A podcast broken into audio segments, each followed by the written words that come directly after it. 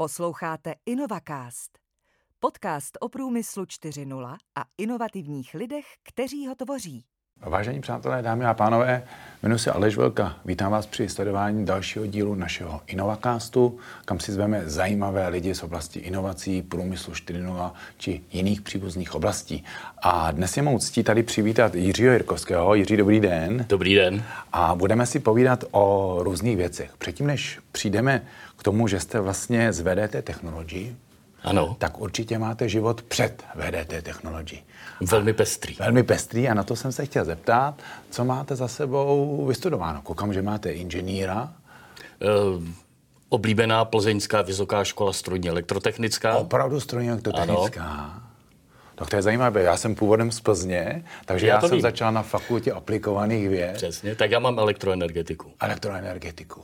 Hmm, to, jsou, to jsou věci. A pak jste si, koukám, dodělal MBA k tomu ještě? To byl první ročník, který tady rozjížděla Univerzita z Pittsburghu jako executive MBA, to znamená, netrávil jsem celý čas někde v zahraničí, ale vlastně při své práci jsem si ještě dodělával znalosti, nebo jsem získával znalosti, které jsem předtím sbíral různě po různých kurzech, po stážích, tak tady to mělo ten ucelený formát a musím říct, že Otevřelo mi to oči, včetně toho pobytu ve Spojených státech, kde jsme měli možnost skutečně nahlédnout do kuchyně všech možných oborů od financí, účasti na New Yorkské burze přes obchodování, přes energetiku, přes strojírenství, technologie. Takže pro mě to byl, bylo otevření, takové strukturované otevření dalšího světa. Já jsem právě slyšel od mnoha lidí, kteří absolvovali především ty první ročníky toho MBA, že opravdu, že to pro ně byla obrovská zkušenost, že se jim to hodilo, zvláště ty, co měli technické vzdělání, tak si vlastně doplnějí částečně to tak. ekonomické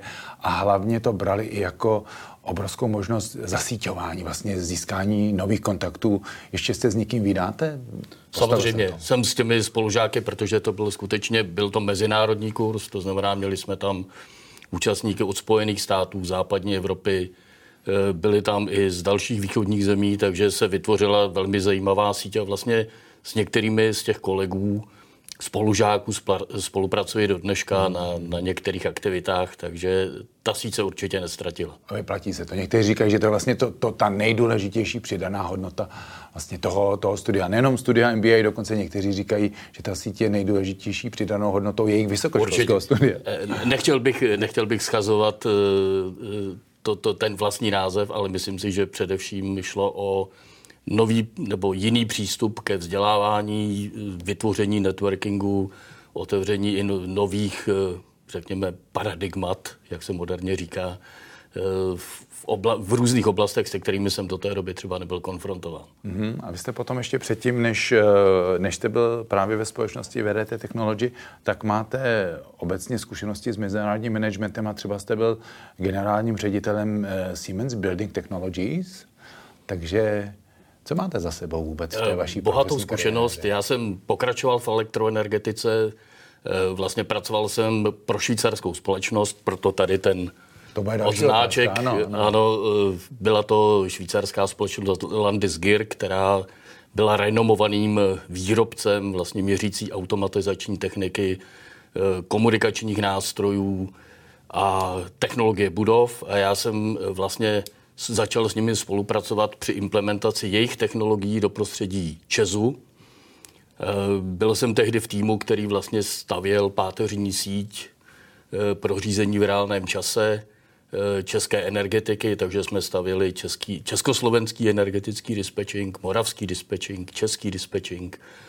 Potom jsme se podíleli na celé té eh, na tom provozu a dohledu nad, nad vlastně sítí, včetně výroben, včetně předávacích míst. Pak jsme se například podíleli na porozdělení Československa, na vytvoření slovenského národního dispečinku, abychom eh, měli jasné hranice mm i v oblasti elektroenergetiky. Připravovali jsme například tehdy stejnosměrnou propojku do Německa, to byla vlastně novenka do rozvodny Ecenricht, takže jsme propojovali vlastně českou síť s tímto prostředím a byla to, to bych řekl, že byla vysoká škola hmm. znalostí, protože jsme skutečně nahlédli do těch technologií, způsobu práce, filozofie, funkcionalit, které fungovaly i v těch ostatních jiných sítích a prostředích. a pak jste švýcarského prostředí přešel do německého. Uh, no, ona, my jsme tam vlastně, pra, potom jsme vytvořili, vlastně tu, založili tady tu společnost Landesger Česká republika, kterou jsem vedl a ta potom byla vlastně eh, převedena do jiné společnosti, nebo koupila jiná společnost, která se jmenovala Elektrovat. Zase podle názvu to byla především společnost, která se zabývala e, energiemi. A nakonec, tuším, že to bylo v roce 97, celý tento konglomerát koupila společnost Siemens, mm která to zařadila do svého portfolia, včetně těch technologií, které my jsme měli na starosti, to znamená elektroenergetika, technologie budov a komunikace. Takže jste trošku v tom v tom postavení takového toho obyvatele zakarpatské Ukrajiny, který má v pasu napsáno nejdřív obyvatel Ukrajiny, potom Československo, potom zase potom Sovětský svaz. On říká, no vidíte, vy jste tady říká, pozor, já jsem byl vlastně v, jednom, v jedné firmě, kterou ale současně někdo skupoval. Já musím říct, že, že vlastně jsem měl, nebo mám kolegy, se kterými jsem stále v kontaktu, kteří se v tomto prostředí pohybují více než 30 let a vlastně pořád dělají tutéž práci, jenom nad tou hlavou se mění nápisy a mění se možná některé náhledy na to, ale myslím si, že a možná se k tomu dostaneme v tom našem rozhovoru, že na těchto lidech a na jejich znalosti, zkušenosti je vlastně postavený potom úspěch fungování v České republice.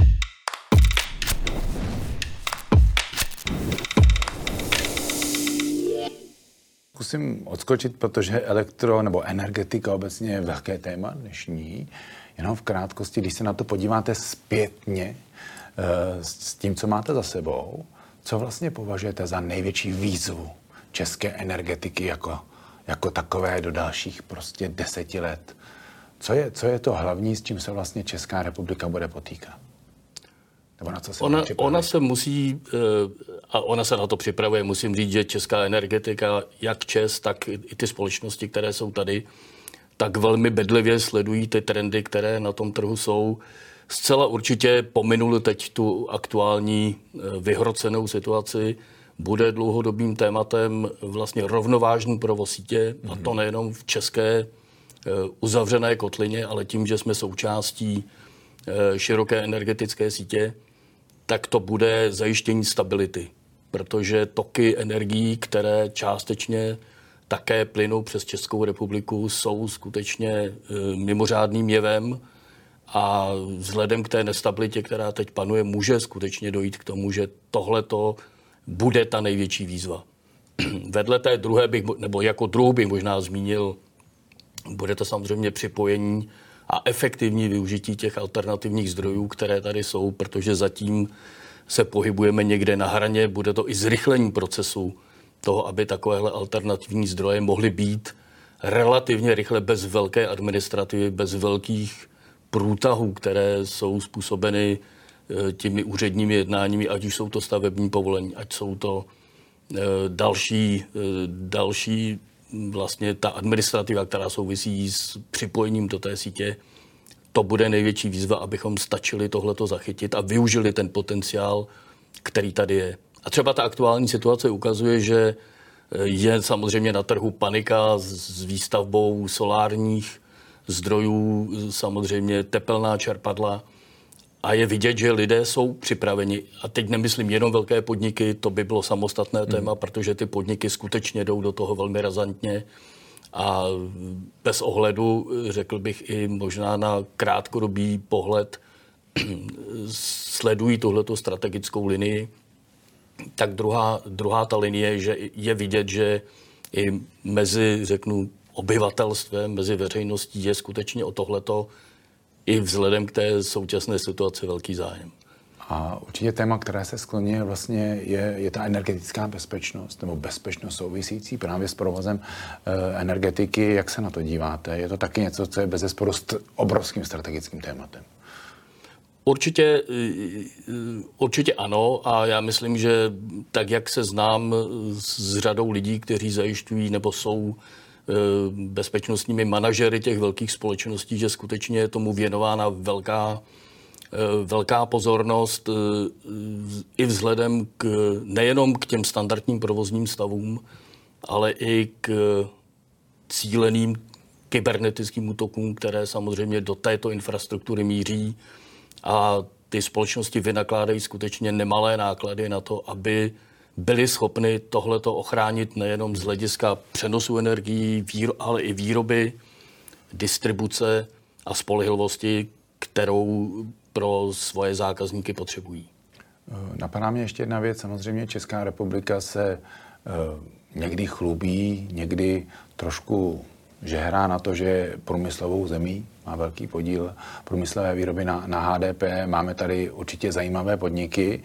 Ovšem souvisí to taky s energetickou náročnost, náročností těch podniků.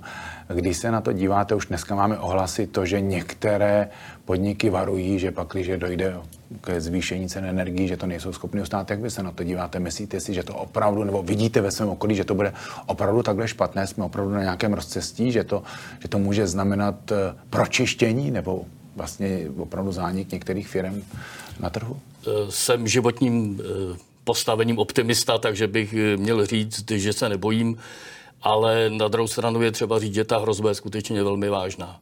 Je třeba si uvědomit, že samozřejmě všechny firmy pracují nejenom, e, řekněme, s přijímáním té energie, ale také s optimalizací její spotřeby, s optimalizací výroby, to by bylo téma na samotný podcast, ale ten nárůst energií je tak dramatický, že ta opatření, které, která jsou těmi firmami přijímána, eh, nemusí dostačovat na to, aby pokryla tenhle ten razantní, razantní nárůst.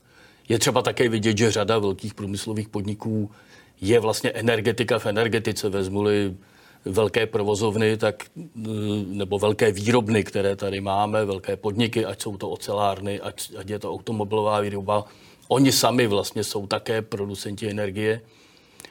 A e, je to vlastně poměrně komplexní obraz, který e, je vlastně teď ještě pokřiven vlastně některými vlivy, které česká ekonomika nebo česká energetika těžko může ovlivňovat, ať jsou to emisní povolenky, ať je to obchodování s nimi, kdy se stávají vlastně jakousi komoditou obchodovatelnou. To je třeba vliv, který se na tomto vývoji může promítat velmi negativně. Tak uvidíme, je, je září, jak to dopadne, potom budou tady zimní měsíce, zvýšená energetická náročnost, tak budeme optimistmi. V tomto směru my se často z hosty podcastu věnujeme i tomu samotnému tématu průmyslu 4.0. A, je zajímavé, že každý z těch hostů, který tady byl, nebo z těch žen, které tady byly, tak pro ně vlastně průmysl 4.0 znamená něco jiného. Když se řekne průmysl 4.0, co to vlastně pro vás znamená v tuto chvíli? Byste to měli vysvětlit někomu, kdo opravdu o tom nemá tušení, přijete na, na střední školu a chcete studentům vysvětlit, nebo mojí babičce, nebo mojí mamince, řekněme, co to vlastně je průmysl 4.0 pro vás osobně?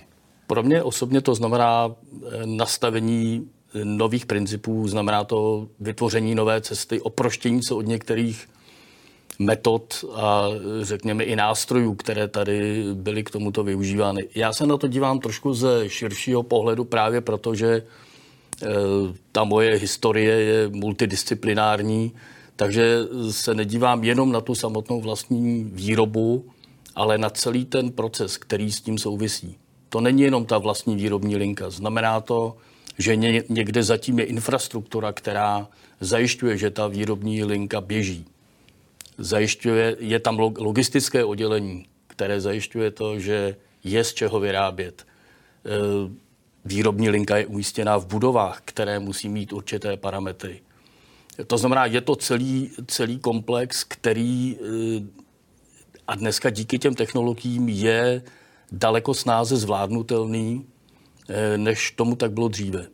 To znamená, pro mě třeba osobně je to určitá výzva najít synergie mezi těmito vlivy, protože ty se navzájem ovlivňují. Hmm. Mezi těmito aspekty, které se ovlivňují. Protože e, úspora při vlastní výrobě je jedna kapitola, ale souvisí také například s úsporami, které souvisí s údržbou takového zařízení, které, které lze optimalizovat. E, souvisí to také s úsporami v infrastruktuře, která je na to napojena. Eh, zároveň bych tady, protože jsme jenom se krátce dotkli tématu bezpečnost, je to pro mě i téma bezpečnosti, protože když se znovu vrátím k těm kybernetickým útokům, které jsou tady i na průmyslové podniky poměrně masivní, eh, tak sebelepší linka nebude-li dostatečně zajištěna, vyrábět zkrátka nebude.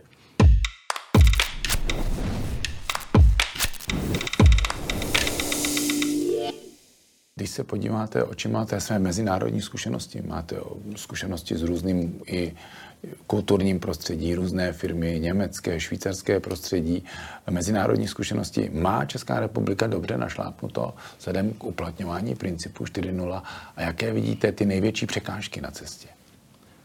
Já si myslím, že našlápnuto má dobře. E, to, co, e, kde bych viděl e, určitou určitý, jak to nazvat, gap, nebo, nebo chcete-li mezeru, je dostatek odborníků, kteří by v této oblasti pracovali.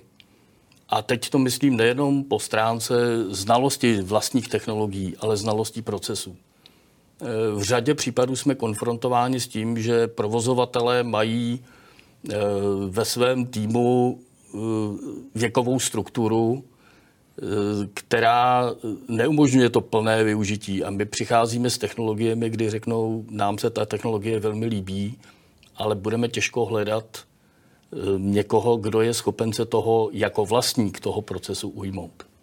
To je jedna věc, kdy je třeba mít i na zřeteli to, že výchova takových odborníků je skutečně velmi dlouhodobou záležitostí. V některých oborech ta certifikace na projektového manažera například eh, řekněme, standardních, standardních projektů může trvat pět až sedm let. U seniorního skutečně se bavíme o nějakém horizontu deseti let, což znamená dlouhodobou práci eh, s, vlastně s adepty, kteří jsou ochotni do tohoto procesu vstoupit, jsou ochotni se vzdělávat, jsou také ochotni na sebe vzít rizika, která s takovými projekty, projekty souvisí. Eh, myslím si, že ta situace v České republice byla do, do značné míry usnadněna i tím, eh, že ta, sem vstupovaly firmy, které už eh, v jiných kulturních částech pracovaly, řekněme, na jiné úrovni a začaly přinášet tyto principy, metodiku, technologie, procesy i, i sem. Konec konců otevřeteli si seznam vystavovatelů na strojírenském veletrhu v Brně, tak většina eh, těch velkých firm je tam zastoupena a jsou to vlastně součást, jsou, jsou součástí velkých mezinárodních koncernů. Na jednu, na jednu stranu je to velká výhoda, protože skutečně zejména v té úvodní fázi byli schopni sem přinést eh, spoustu znalostí, spoustu technologií, na druhou stranu je to trošku svazující, protože si myslím, že tak, jak známe situaci v českých podnicích eh, a v té, v té pracovní skladbě, kterou tam mají, je tady skutečně řada lidí, řada dobrých nápadů, ale jsou někdy sešněrovány tím, že prostě takhle je nastavená infrastruktura, kterou používá ta firma celosvětově a neumožňuje to úplně třeba rozvinout ten potenciál, který, který v těch lidech dříme. Ale myslím si, že to, to, to hlavní téma je, že skutečně se tady daří přinášet eh, spoustu, spoustu dobrých nápadů. Eh, konec konců eh, počty těch výzkumných úkolů, které se třeba v této oblasti v České republice za pomoci třeba technologické agentury odehrávají, nebo které iniciují sami teda ty podniky, za pomoci ministerstev, ať je to ministerstvo průmyslu a obchodu, ať je to ministerstvo životního prostředí, které vlastně motivují ty, ty společnosti k tomu, aby touhletou cestou šly. Takže z mého pohledu určitě nejsme, nejsme v tomhletom ztraceni. A to, co je asi v celém tom kontextu důležité, je, že my budeme jako Česká republika eh, v rámci tohoto mezinárodního obchodního prostoru budeme podle toho posuzování, podle těch kritérií to znamená výhodnost nebo nevýhodnost práce v České republice bude mimo jiné posuzována i podle stupně rozvinu, rozvinutosti, řekněme, eh, těchto znalostí a dostupnosti odborných kapacit, které v tomhle mohou pracovat. Eh, my doufáme, že se nějak přeneseme přes to podzimní a zimní uh, období, které nás čeká plno těch výzev, že se posuneme v tom, protože máme prvních 20 minut za sebou, Jiří, ať to nevypadalo, tak, tak opravdu jsou za námi. Takže já vám moc krát děkuji za návštěvu a v té druhé části bychom se podívali víc na to, uh, co děláte dneska, uh, jaké úkoly má před sebou vaše společnost a já, se, já vám za to děkuji a s našimi diváky a posluchači se těším na shledanou při dalším díle s Jiřím Jirkovským. Děkuji.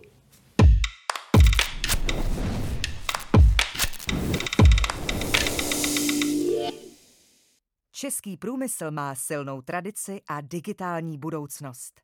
Pomáháme firmám realizovat jejich přidanou hodnotu směrem ke konkurenceschopnosti. www.ncp40.cz